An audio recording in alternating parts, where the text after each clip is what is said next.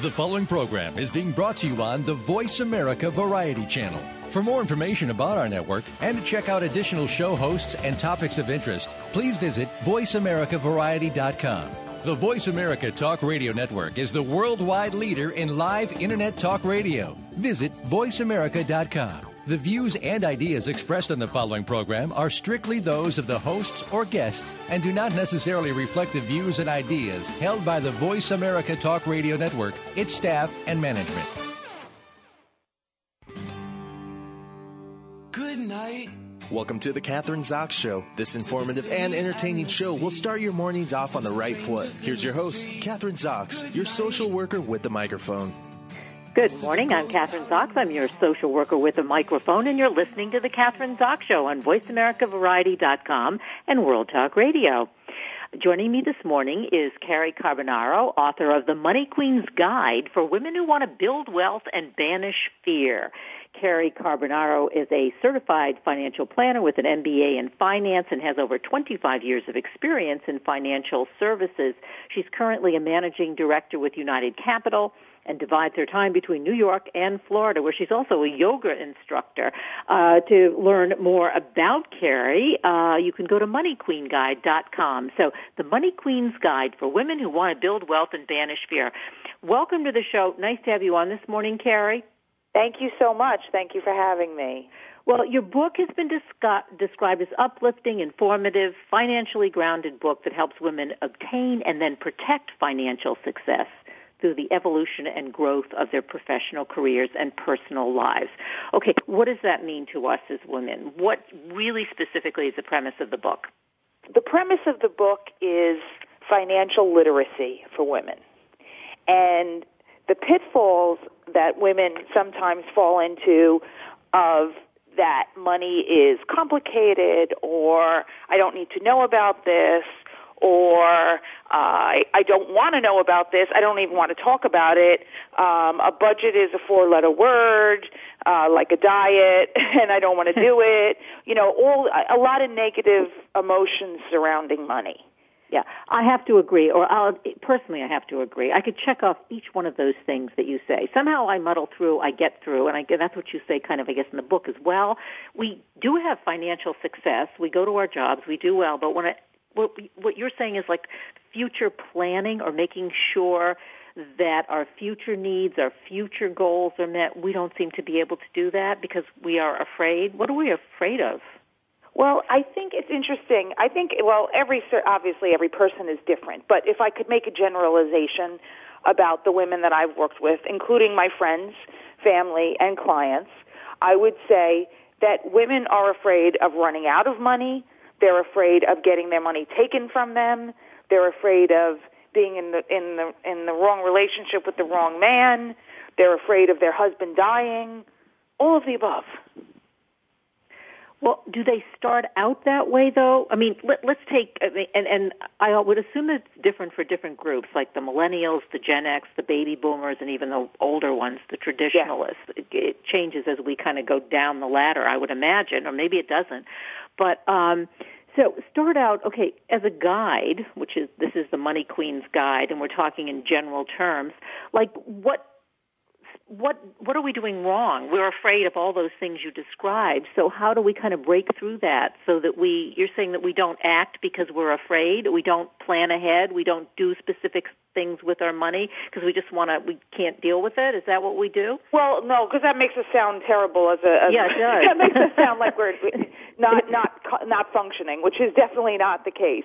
Okay. I just think that women based on my experiences that we don't want to deal with it. I'll, I'll just take my best friend, for example. So she, you know, just doesn't want to think about it. She wants to live for today and everything's going to work out fine in the future. And she doesn't want to have to think about it, plan for it. It's just going to happen. I think that that's probably, or or or even Wait, better, is she single? too busy. Is, is she single or is she is she single? No, she she's partner? actually divorced right now with two Okay. kids. But you know, busy as heck, single working mom, doesn't have time to plan for the future. She'll think about it when her kids are grown. You know, I think that that's a, that's a reality as well for women because they're they're always so busy and not thinking strategically about long-term finances. Okay. So she's one Now, example. it's interesting because as a social worker for you, I Yes. find a lot of times when I'm meeting one-on-one with my clients, I have to play the social worker role, but more on, you know, on the money side. And, you know, why do you feel this way and why is, why are you blocked and why do you not want to move forward with, you know, making decisions that are going to help you? And a lot of times the answer is, I'm afraid. Where does that fear come from? Like, you know, uh, you obviously you've had a lot of experience. As you say, you have to social work your clients even before you help them financially. So, as a group, uh, what you know, where does that fear come from? Or, uh, you know, different for men. Obviously, women have a kind of Right. this. I, you know, it's, say, I, it's funny. I also talk, talk about it in my book as, um, you know, uh, the bag lady fear and um, the designer bag lady fear. So you even have people like successful women who make over two hundred thousand dollars a year who still worry and and stay up at night saying, "Oh my God, I'm going to potentially be a bag lady," even if I'm, you know, financially at the top 1% of the of of my profession or of of female earners. So there's still a percentage of of us who make a lot of money. I'm actually probably one of them, although I've done so much to combat the fear that that's why I've turned my whole life into this profession and trying to have not have myself lose sleep over not having enough. So I'm like the extreme example, I would say, of of of this fear. So where does it come from? I've had it my entire life. I was born with it. I don't want to be a bag lady on the street. I don't want to run out of money. I don't want to not have choices. I don't want to have a man take my money. All the things that I don't want, and sometimes guess what?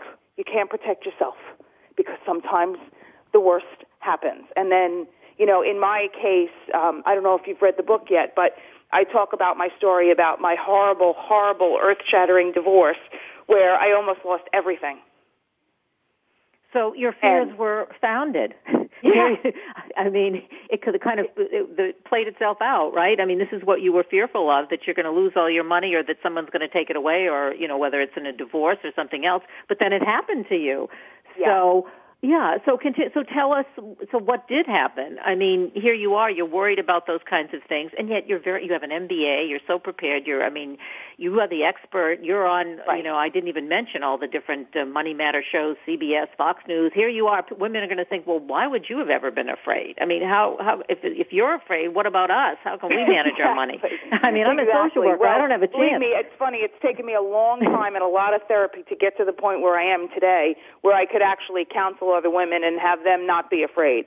But ironically, so my horrible situation played itself out, um, and it was my worst fears coming true. However, it's interesting. Now, I did always, always, always practice what I preach. So I always had a massive emergency fund. Um, I always had saving for retirement. I always had my ducks in a row. I always had a low mortgage. I always had, um, you know, saved a large amount of percentage of what I what I made. So I always practice what I preach. Never for a moment did I not in my entire life from the time I started working at, you know, 22 years old. So all of that being said, I had somebody coming after me where this horrible divorce where I was actually for the first time in my life spending more than I made because I couldn't help it, because I couldn't make it fast enough, and because my attorney bills were about fifteen thousand dollars a month. Yeah, Incredible, yeah, and and, and unfortunately, I think that's that's very common. I mean, uh, uh, you know, going through a, a a divorce, which is obviously unfortunate. But okay, so this happened to you, um, terrible divorce, all your fears, but yet you were still taking care of yourself along the way. Maybe we should I get was. specific. Yeah, you were, but other women aren't uh, for some reason. They go to work. They whether they're earning fifty thousand or five hundred thousand, Right. they still have the same fears, and they still aren't prepared or don't prepare themselves. Okay, so take us through, like you do in the book, I guess, the twenties, thirties, forties. What do we do? How, you know, we've talked about the fears and yours personally, but so how do you, in the Money Queen's Guide, how do you get us through that and build our wealth and kind of, as you say in the title of the book, banish those fears? Sure. Well, a couple things. In the beginning of the book, I talk about um, important important uh, themes. So, you know, chapter one is Are you a material girl? And I say everybody makes mistakes. It's how you recover that matters. And that's really important. And then I talk about the emergency fund. And I talk about when uh, I used mine, which is during the divorce.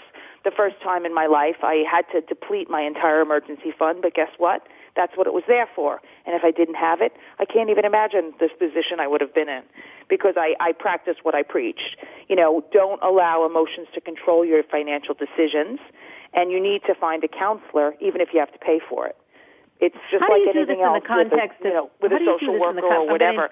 You you have to get good counsel. You have to get good advice. You have to get an attorney when you're going through divorce. You have to get a uh, good counsel when it comes to money as well.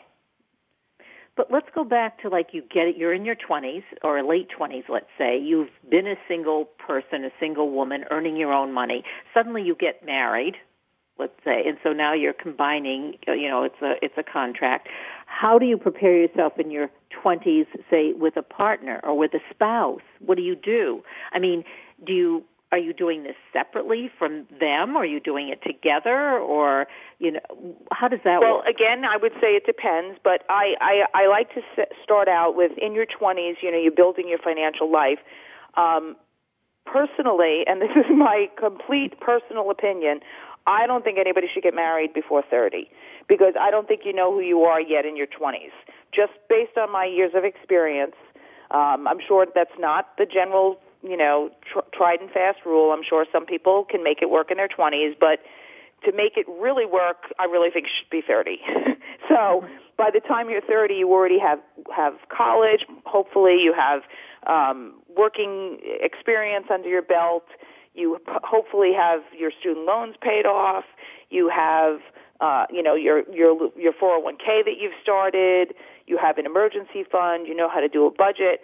So by the time you're 30s and you're ready to merge with another person, you then are merging yourself and your money.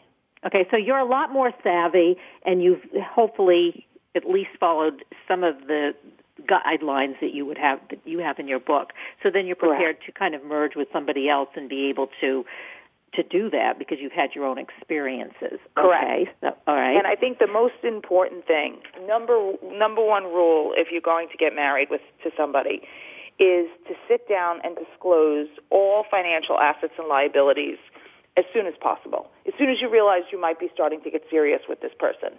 That's how that's how strongly I believe in this. And it's it's almost like getting naked. It's almost like going to the doctor and getting naked. You have to do the same thing with your finances. Yeah, I think that's scarier with your finances. It's easy to get naked. I think you get.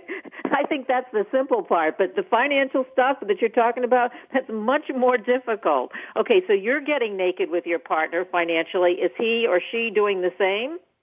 They better be, otherwise you that's a red flag. Yeah. I mean, it happened to me, so I know. I mean, if if if something there is not right, or you just feel like something's just a little bit off, it probably is. And women have fabulous intuition, and all we have to do is listen to it. Yeah. We don't act on it. We have the intuition, but we seem to push it away. We know it's there. I think you're absolutely right. What about prenuptials? Is that part of the what we should always have? Let's say we get married at 30. Well, Um, actually, it's funny. It really does depend on the situation. I mean, if you're 30 and you have, you know, a 401k with 50,000 in it, and he has a 401k with 50,000 in it, and you have you both have no debt, um, at that moment in time, I don't think that there's really a need for a prenup because if you're equal in in assets and equal in income and equal in everything else, the prenup is really to protect one person over the other, whoever has the most assets. In most cases, it's not the woman. You know, in some cases it is. I mean, and any of my clients who have more assets than their soon-to-be husband or wife, or you know, if they're same sex, then I would say um, absolutely you you need a prenup, but it, you have to know why you need it. You're, you're protecting you're protecting your assets going forward and your premarital assets, and also if you keep them separate, if you keep premarital assets separate, then they're not subject anyway if a divorce ever happened, which is another whole story. Yeah.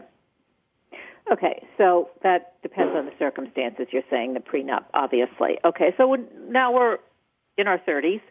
Um, and so what are we doing wrong? Are we still fearful? Are we still take us through the 30s? What should we be doing to prepare either for divorce or sickness? I mean, there are a lot of catastrophic things that can happen to us.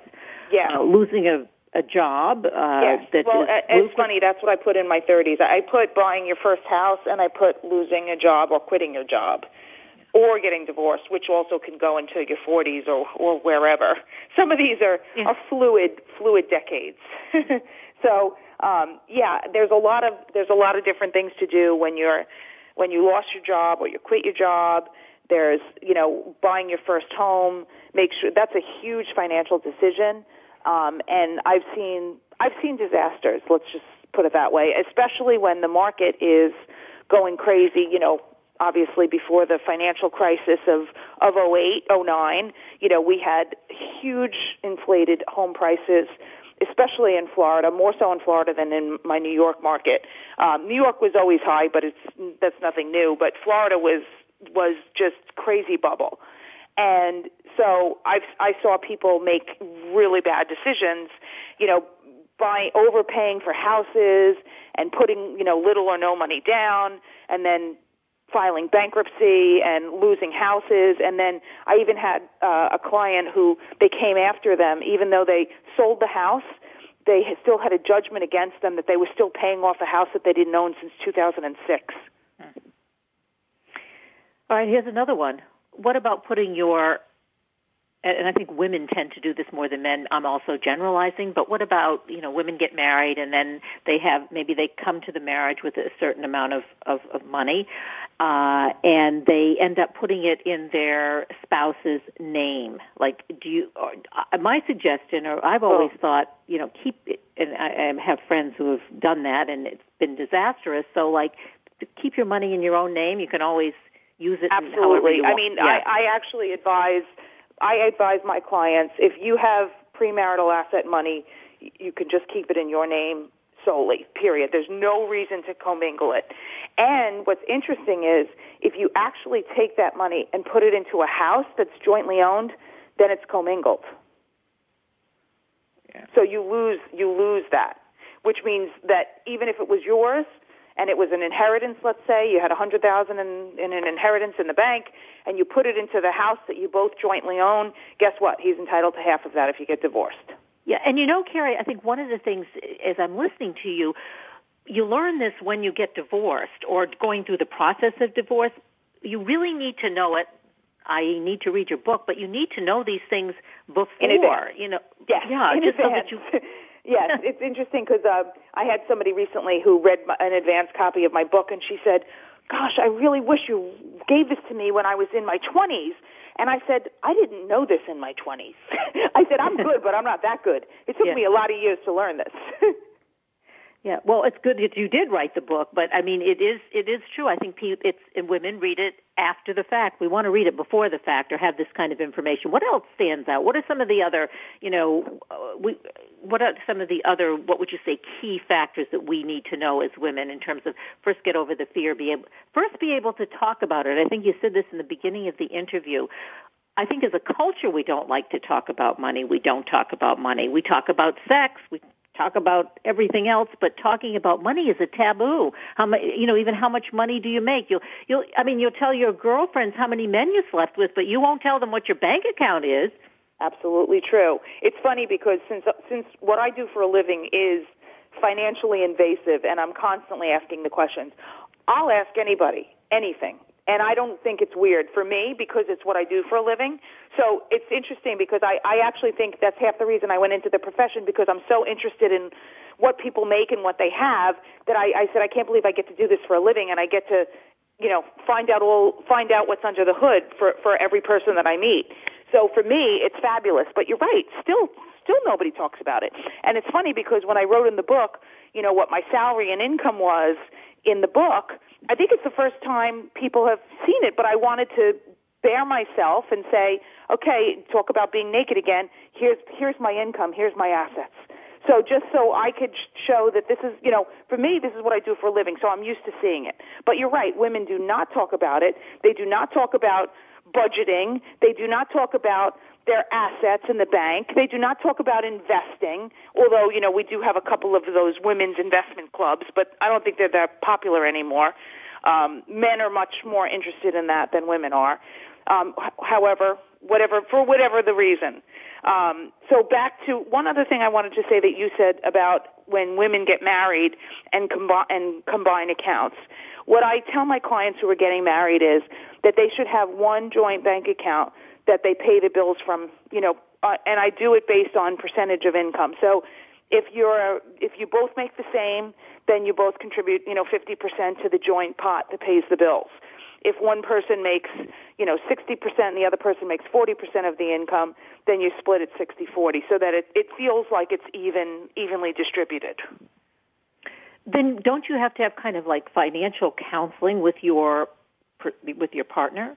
It, it sounds to me because you know uh, they. well, to, I again, I still believe every everybody on the planet needs to see a certified financial planner, but yes, and especially before you get married, you also have to make sure that you're on the same page financially because, as you know, most divorces, the big one of the big factors is fighting over money, and I can tell you, usually within five minutes of meeting a couple, if they're compatible financially.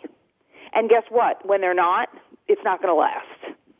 Something is going to is going to really it's going to be enough to break them up down the future unless they one of them changes or gets counseling or whatever. So for example, if you know one's a one's a saver and one's a spender, it's usually an issue.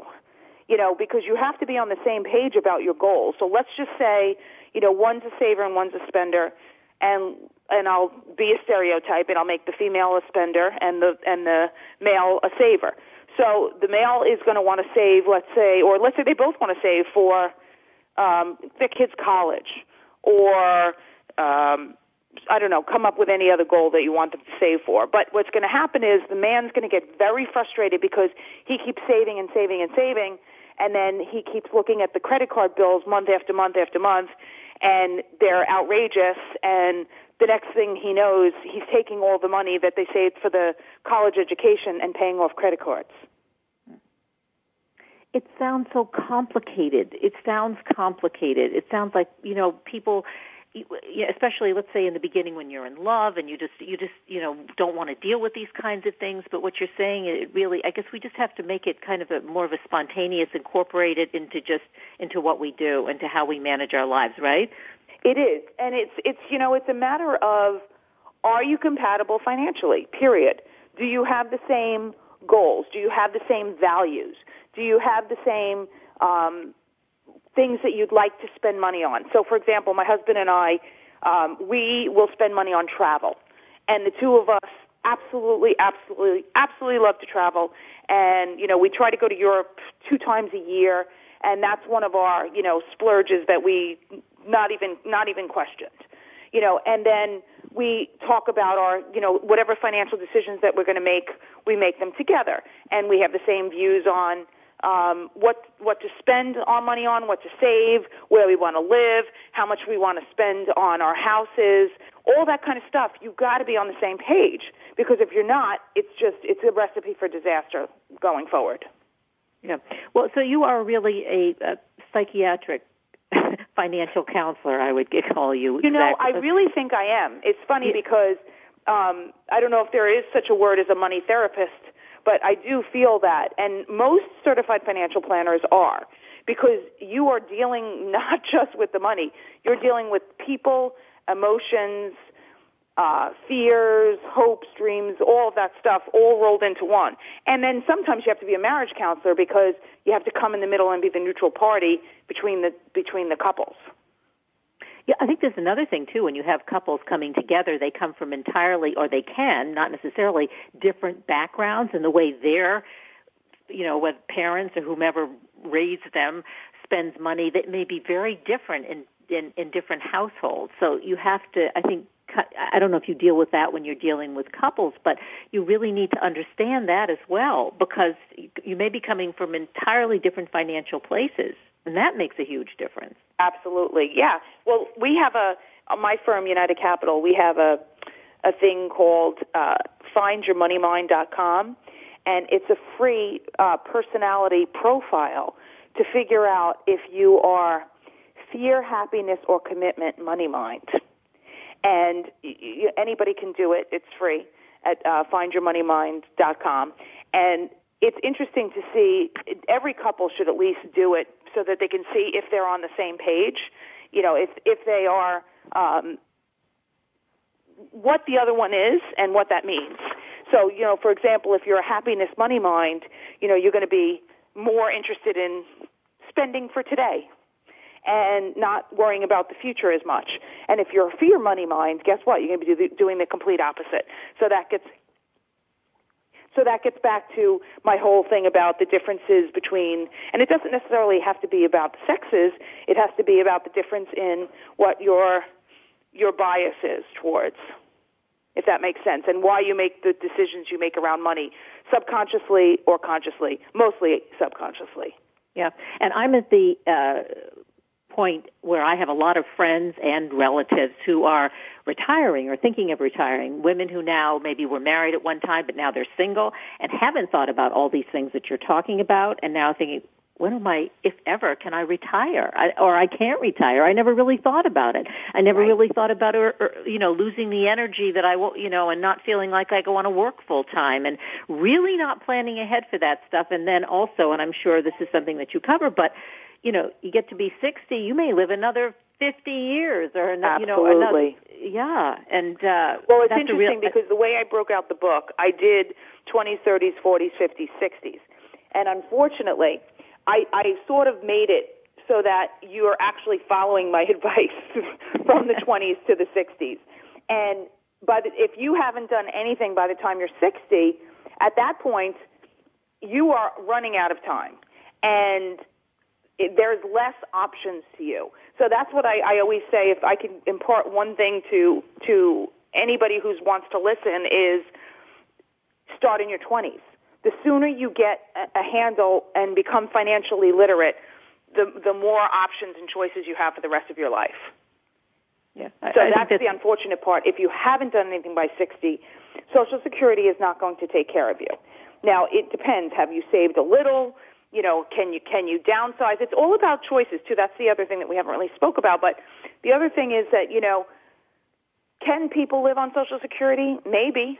Um, it's certainly not a living wage, but it depends if they have you know two people living with them together on the Social Security, uh, you know, on a Social Security paycheck and they might have a little bit of other income, and they might have some part-time income, and they might have a modest lifestyle, and still spending less than what they're bringing in, then guess what? They can. But are they going to live in New York City, where you know the cost of of rent and living is you know higher than almost you know every every place else except for maybe San Francisco and Hawaii? You know, it depends it's all about the choices of where you want to live. Do you want to move to a low cost area? Do you want to be in an apartment? Do you want to be in a house? It's all a matter of all those choices.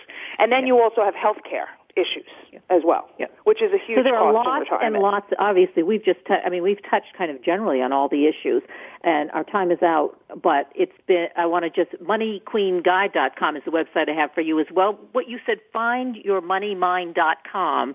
That's yes. another website which sounds great. And the book is the Money Queen's Guide for women who want to build wealth and banish fear. So much to talk about, and and uh, lots of great tips, just you know, in the interview and also in the book. But Cary, thanks so much for being on the show this morning. Thank you so much for having me. Yeah, we're going to take a short uh, break right now. I'm Kathryn Zox, your social worker with a microphone, and you're listening to the Kathryn Zox Show on VoiceAmericaVariety.com and World Talk Radio. Don't go away. We'll be back in a minute.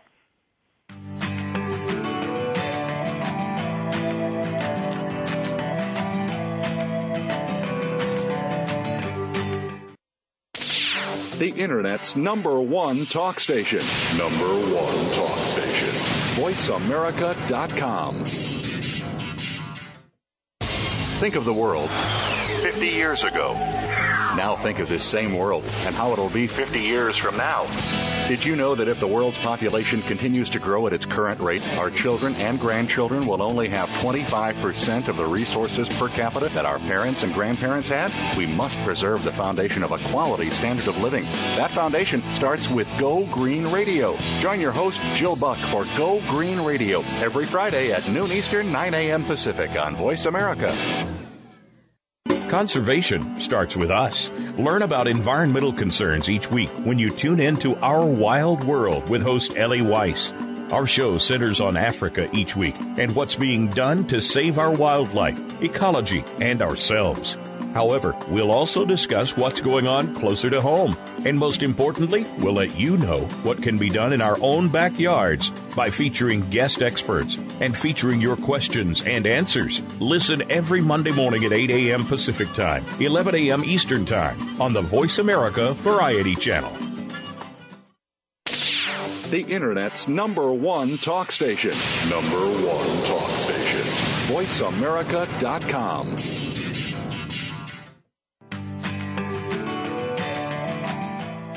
You're listening to The Kathryn Zox Show. If you would like to join our conversation this morning, call now. The toll free number is 866 472 5788. That number again is 866 472 5788. We're back. I'm Kathryn Zox, your social worker with a microphone, and you're listening to The Kathryn Zox Show on VoiceAmericaVariety.com and World Talk Radio. Joining me, my second guest is Dr. Johnny Lops. He's author of Reinvent Yourself, The Essential Tools from a Brooklyn Psychiatrist Who Has Seen It All. Uh, he is a team psychiatrist or has been team psychiatrist for the Brooklyn Nets. And he is, um, he's been called a therapist psychiatrist. He's board certified in adult psychiatry and child and adolescent psychiatry. Welcome to the show. Nice to have you on this morning, Dr. Lops. Yes, good morning. Thank you so much for having me. And I guess you're also associated with Maimonides Medical Center? I formerly was. I've you just formerly, recently okay. left there to continue my own services. Okay. So reinventing yourself is one of the services, the essential tools from a Brooklyn psychiatrist who has seen it all. So, okay, premise of the book. What do you mean reinventing ourselves? Why do we need to reinvent ourselves? Obviously, as a psychiatrist, you see us generally as having a problem, mm-hmm. um, that we are not necessarily as healthy or happy as we could be, mm-hmm. and we need to get away from that and be healthier and happier as a culture, as individuals. Yeah. So I, I, I as I've grown to be a psychiatrist, and you know, I I've spanned uh, a good ten years of being around psychiatry, where there's different, you know, there's different types of uh, training I've had, whether it's the stronger psychopharmacologist who want to relinquish psychiatry from therapy and just be about medication. I've had more of the analytic psychiatrists who are more Freudian and, and looking at things being more dynamic. I've had the CBT folks. The, I, I've just seen so many different uh, modalities of way to understand the human experience that as I've grown, I found my voice. And, and my voice, as I think I've been shaped as a child psychiatrist, is that invariably we're still all children uh, looking to accumulate skills during the course of our lives to, uh, to be the best we can be, but recognizing that uh, those skill development is going to be limited based on uh, parents uh, who our parents were, what skills that they had during the course of their life, uh, traumas, uh, mentorship. And so a lot of what my book is trying to associate is that we might we have to reflect on what we struggle with in this world. Um, and again, being a psychiatrist, a lot of that's going to have to do with uh, managing our emotions. But that we should always be insightful and almost being competitive with ourselves to recognize, uh, like an athlete would, like an actor would, like a mus- like an entertainer would, where do we need, where can we improve, and take responsibility and ownership of that. And my book is sort of the guide to help start navigating uh, what tools uh, that I commonly see in my practice that people come to me uh, that they might be deficient in, to which I'm working with them to help them enhance that so that it's life out there is a little easier for them. Uh, so you're talking we don't necessarily have to be in mental dire straits. I mean, although millions of Americans do suffer from depression and anxiety, but right. we don't necessarily even have to be in that position. Just generally speaking, sometimes we make poor choices for ourselves. We don't live I mean, up to our potential. And so yeah. we're not that happy, and you're saying, okay, this is how, in your experience, we can do it. So how do we do it? I mean, like you mentioned, a lot of different modalities, cognitive therapy, you know, psychoanalytic mm-hmm. therapy, et cetera. Mm-hmm. But, okay, so you're just giving us the general public a way in which to improve our lives, mm-hmm. you know, from a psychiatric point of view. So what do we do or what are we not doing and then how do we do it well so we can be health, healthier and happier?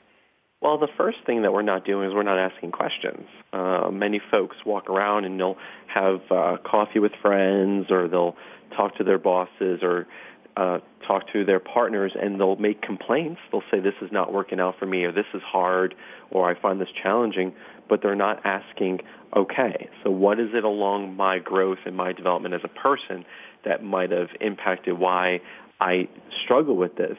And how who are the right people what are the right books to read what are the right podcasts to listen to what are if it's if it gets to that point what are the right mental health clinicians i need to go see to work on this skill or this tool because i'm recognizing that uh, on a consistent basis uh, when things don't go my way i get angry or i'm always looking at things from a negative point of view or that um, i'm struggling to maintain relationships uh, or whining. I hear so many people. You know, you talk about getting angry, and that's true. Mm-hmm. But I hear so many uh, whiners, uh, complainers, mm-hmm. as you say. Uh, you know, my, yeah. I don't like my job. I don't like my job. I, you know, I have girl. I, you know, I have a friend who's constantly. So then I want to say, well, then just quit your job. I want to scream at her, but right. it's that kind of like stop.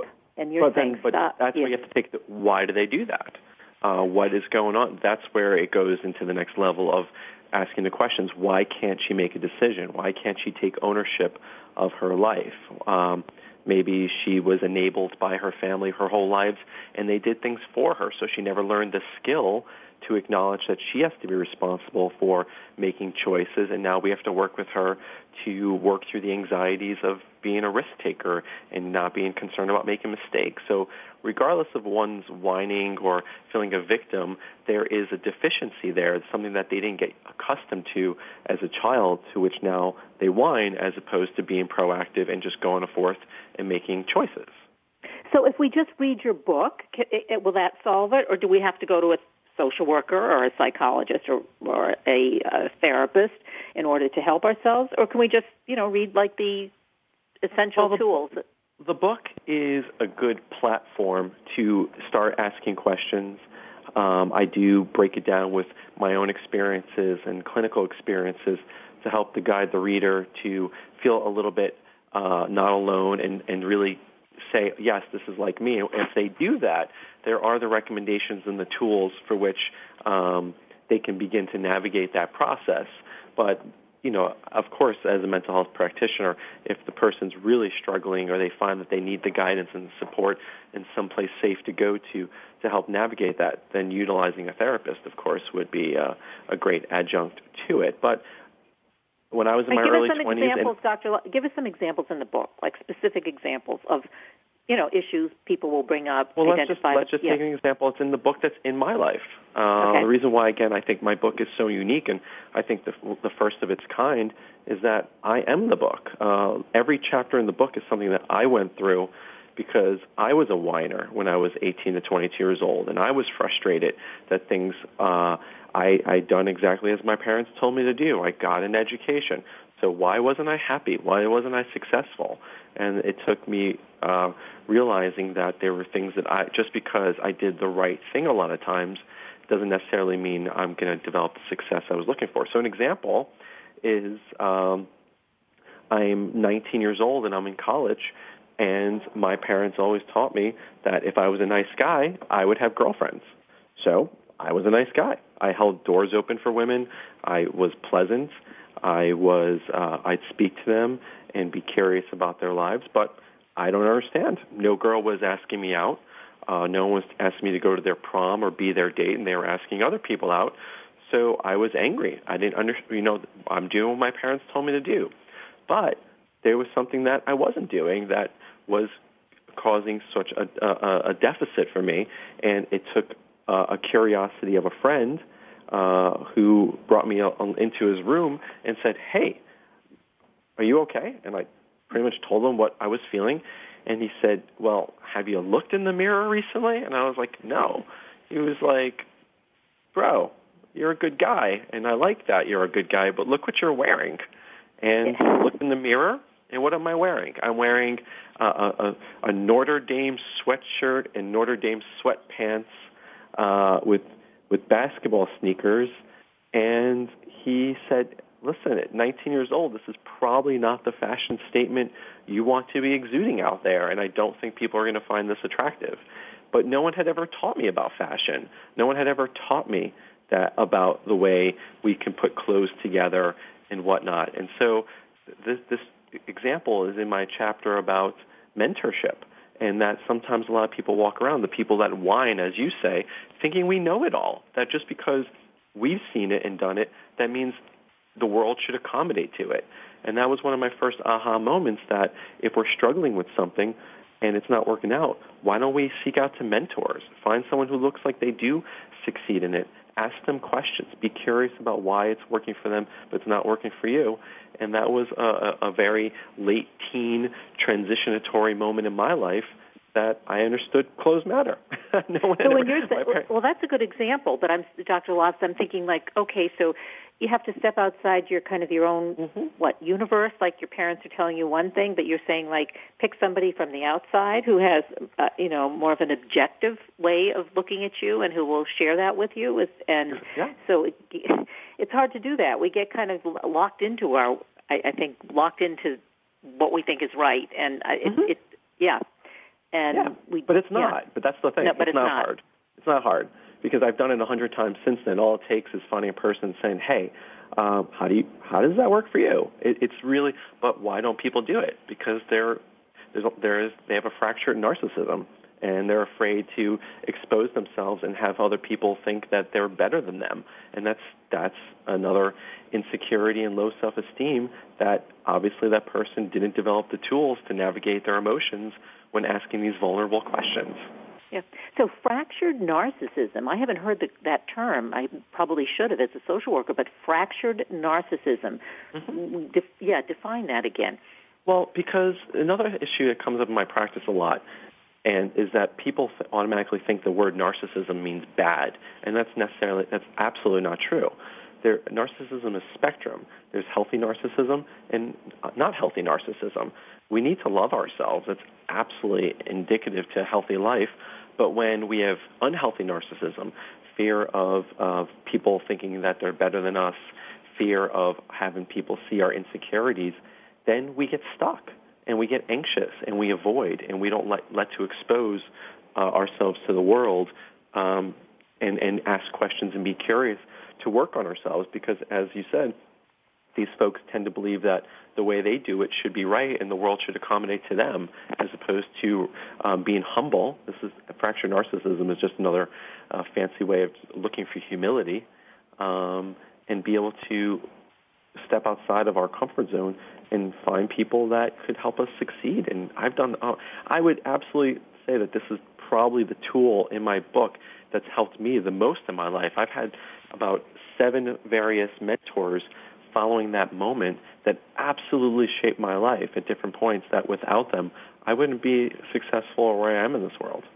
Are sometimes the mentors that have done that a surprise, like you wouldn't expect that particular person to have done it. I know that sometimes in my life, people who have affected me in, in the way that you're describing are people I wouldn't have thought that that would be the person to do it. Maybe just somebody mm-hmm. a real surprise for me. I, I don't know if that you know not somebody that I may have even chosen necessarily. People come right. into your life and you have to and you may be accepting of them and suddenly they do change your life and that's a great point, and that's actually a huge part of my chapter on mentorship. Is that our mentors don't have to be uh, the LeBron James or the Bill Gates, Steve Jobs of the world. You never know. There might be a guy who, if you're working in a corporate office, um, for I kind of make it comical, and I say there's this character named Bob who works down the the corridor from you, and you know he might not be the VP or the head of the corporation, but anybody that's had more experiences than you that might help give his story to guide how you should make your choices going along uh, your time in that corporation can be just as effective as talking to the superstar person. Any person that's seen a little bit more than we have has something to say about where they are in time and place, and we can all learn from ourselves from that. Well, I had an example the other day. One of my the person who and I probably shouldn't share this, but the person who colors my hair, he gave me some great advice, really, really good advice that I didn't think would come from him, but it was uh, really important stuff. And mm-hmm. uh, you know, I we were just chatting, but I was actually listening, and um, I mean, th- I mean, that's kind of the examples that you're talking about, or uh, can be an example. That's, that's one. That's absolutely one of the examples that anybody can be a mentor to us if they've seen something or done something in the realm of what you're seeking advice for that maybe you've never navigated before. Right, so this is all, and you describe in the book as a process of self-discovery. What else can we do? Okay, the mentoring. Um, I mean, because obviously there's a lot other, you know, in your self process of self-discovery. Right. So yeah. I, we'll start with, you know, chapter one is the most important chapter of the book. It's the platform of the book, which is recognizing that our thought, our thoughts are not always our best friends a lot of people walk around uh, with a very uniform way of looking at the world that just because they think it, it's true. And again, going within myself and with all the folks that have become uh, have been successful clients of mine, it's teaching ourselves that just because we think it does not necessarily mean it's true, and that we have to learn like to become a detective, like a Sherlock Holmes, and really get good at walking around challenging our thoughts that any time a thought comes into our head, we have to, before we act on it, we have to try to understand what's the underlying ideology of it, and is it in our best interest to have that thought? I give the simple example of I'm driving down the highway and someone cuts me off, and I, I'm about to become angry and I want to send some expletives towards his way uh, because I think he's a jerk for cutting me off. Well, before I start labeling him a jerk already and going along this angry trajectory, is he really a jerk? And I know my, I know that's what I thought, but and I think he's a jerk because he almost caused me to be an accident. But being a detective, be like Sherlock Holmes, um, how do I know he didn't just get a call five minutes ago that his father has only a few minutes to live in the hospital and he has to get there? How do I know that? How do I know that his wife is not about to give birth uh, at uh, another location and he can't just, you know, go 40 miles per hour on the road? So if we get into the habit of asking those type of questions, we might be able to be more calm and, and not be so angry and irritable when things, uh, experiences like this happen that invariably shape the way we feel about the, our days and how our, our, our time progresses. Okay. Well, that and don't have a knee-jerk reaction is what you're saying. Really think mm-hmm. about it. Like take a breath yeah. and, and think about it. And I think that's a good example. Okay, you have, I guess, in the book, 11 described as simple, practical, and effective tools. Mm-hmm. So have we described just like a couple of them or you know once we if we can go through all 11 in our daily in what in the day or in the process of our evolving then we should be okay in terms of reinventing ourselves being healthier and happier.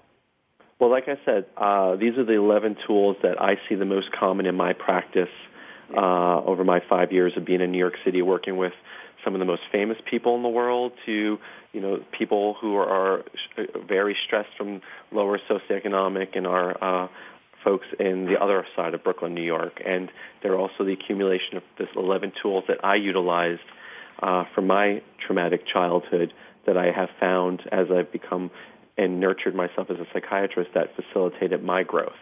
Um, you know, we're not talking about the fact that the book is written out of the realm of I was uh, born in a low middle class family uh, with no, um, you know, no services or assistances. My parents, we didn't have any wealth. My parents don't have any networking capabilities. There's no nepotism that was utilized to enhance my life.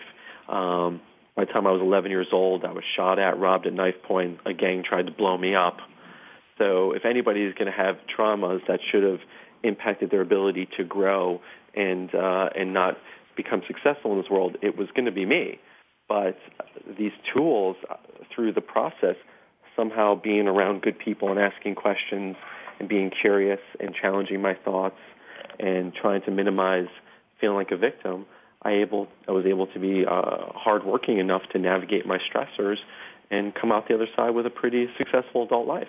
Yeah, it sounds like, I mean, obviously you've done a great job. And I think another thing, just stress, stressing the importance of what you're talking about and also uh, in your book is that uh, and I think there's a lot of new studies and research that shows this, but that these negative emotions really have a physical cost. I mean, not just immediately, but apparently over time, like, you know, childhood traumas, even ones that don't appear to be horrific, you know, like uh, sexual abuse or uh, even having alcoholic parents or whatever, or horrible divorces, even less traumatic events have an mm-hmm. effect on your health in later life. Cancer, yeah. heart disease. Um, I think that's a new area that that's just beginning to be researched and, and studied. So it's really important to do, as you say, kind of get a hold of it in the beginning. And um, right, yeah, right. I mean, just don't forget, you know, one in four people that walk into their PMD today or their their, their primary practitioner, uh, their mental, their physical conditions are going to be a manifestation of emotional stress. Twenty-five percent. It's a lot, and we're still not there where we're edu- the people are educated enough to look into their physical symptoms and ask confidently that this is probably stress related, probably anxiety, and I should be going to talk to somebody and not hoping to get a medical script from their primary care physician.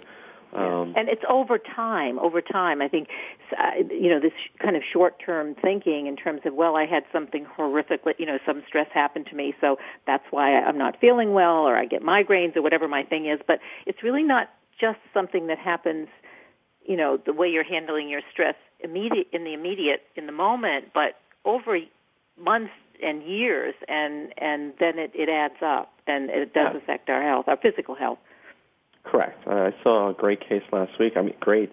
I mean, it was interesting as a clinician, but it was really sad. I saw a young man who, for three years, has been shopped around from so many different clinicians uh, from a pain management doctor to a neurologist to a rheumatologist to an endocrinologist uh, to a gastroenterologist, and uh, only the I believe only the gastroenterologist asked him about stressors when this all started three years ago.